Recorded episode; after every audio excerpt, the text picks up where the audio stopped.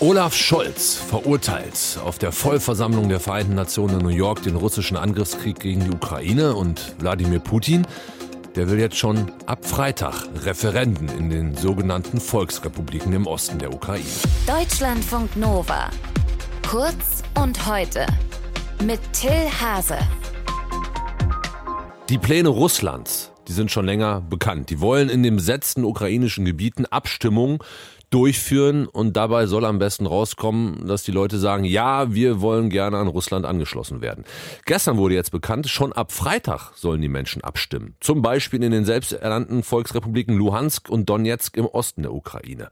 Was ist da los? Also was ist da genau der Plan und warum drücken die jetzt gerade da so auf die Tube? Da rede ich mit Gesine Dornblüt, die für uns den Krieg in der Ukraine beobachtet. Gesine, es wirkt so ein bisschen unkoordiniert, überhastet, ein bisschen so wie der Rückzug der russischen Truppen, dass das Referendum jetzt so schnell kommen soll. Was steckt dahinter? Ja, das stimmt. Das ist wirklich überraschend, weil auch zunächst, nachdem sich eben die Russen zurückgezogen haben aus dem Gebiet Kharkiv, es erstmal hieß, ähm, diese sogenannten Referenten sollten erstmal noch weiter aufgeschoben werden. Sie sind ja schon seit langem immer weiter aufgeschoben worden.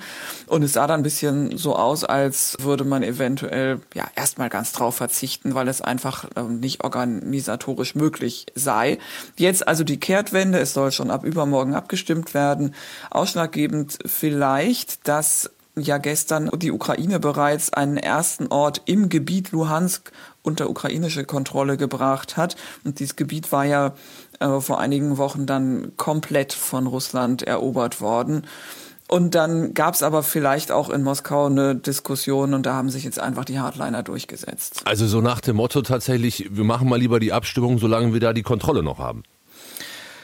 Ja, und es eröffnet natürlich auch bestimmte Chancen für Russland und bestimmte Möglichkeiten, weil wenn diese Gebiete annektiert werden, denn das ist es ja im Prinzip, das hat ja mit mhm. einer freien Willensbekundung nichts zu tun, dann wird das russisches Staatsgebiet aus russischer Sicht sein.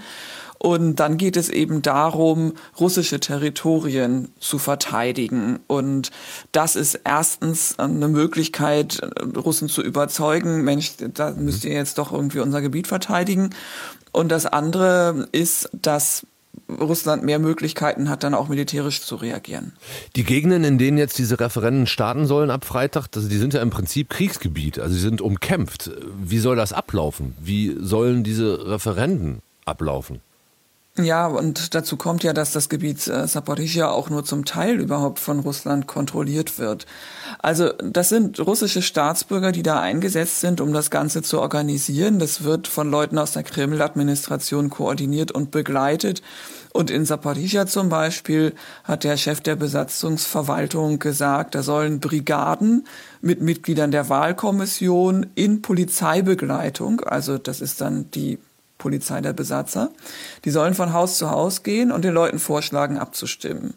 Äh, da kann man sich schon mal äh, vorstellen, dass das natürlich einschüchternd wirkt und von freier Meinungsäußerung kann da natürlich keine Rede sein. Und dann ist es auch interessant, sich die Fragen anzugucken, denn im Gebiet Zaporizhia, da wird darüber abgestimmt, aus der Ukraine auszutreten, einen eigenen Staat zu gründen und dann um die Aufnahme in die russische Föderation zu bitten. Alles in einem Zug, das ist natürlich komplett absurd. Aber es klingt im Prinzip so, wie es auch bei der Krim schon war. Also man besetzt das erst, dann Referendum, also vermeintliches Referendum und dann äh, annektiert man das Ganze, weil das darf man ja, weil das im Referendum so entschieden worden ist.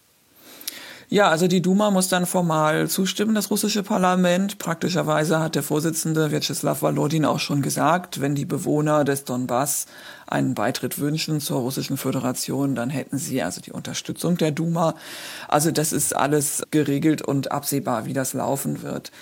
Es geht wirklich darum, dass dann, ich denke, der Hintergrund ist wirklich militärisch, dass eben, wenn dieses Gebiet offiziell aus russischer Sicht zu Russland gehört, dass dann ähm, Russland den Kriegszustand zum Beispiel ausrufen kann, weil es sich um einen Angriff angeblich auf russisches Staatsgebiet handelt, dass Russland eine Mobilmachung ausrufen kann und es kommt auch die Militärdoktrin ins Spiel. Die sieht nämlich sogar unter bestimmten Voraussetzungen den Einsatz von Atomwaffen vor, wenn russisches Staatsgebiet angegriffen wird Wobei ja so ein Ansatz von Atomwaffen von Sicherheitsexperten angezweifelt wird. Da haben wir ja oft drüber gesprochen. Ganz kurz noch, wie wird das Ganze aus der Ukraine beobachtet? Die Ukrainer, die reagieren relativ gelassen. Präsident Zelensky hat gestern in seiner Videoansprache gesagt, ähm, die ukrainischen Positionen, die seien ja wohl bekannt. Ähm, und das ist das Einzige auch, was uns interessiert. Wir machen weiter, wir werden unsere Ziele verfolgen. Und sein Berater Michael Podoljak, der sagte, die Russen, die sollten ihre Kräfte lieber auf einen geordneten Abzug konzentrieren als auf diese Show. Schon ab Freitag soll es in den russisch kontrollierten Gebieten in der Ukraine sogenannte Referenden geben über einen Beitritt zu Russland. Informationen dazu kamen von Gesine Dornblüt. Danke fürs Gespräch. Deutschlandfunk Nova. Kurz und heute.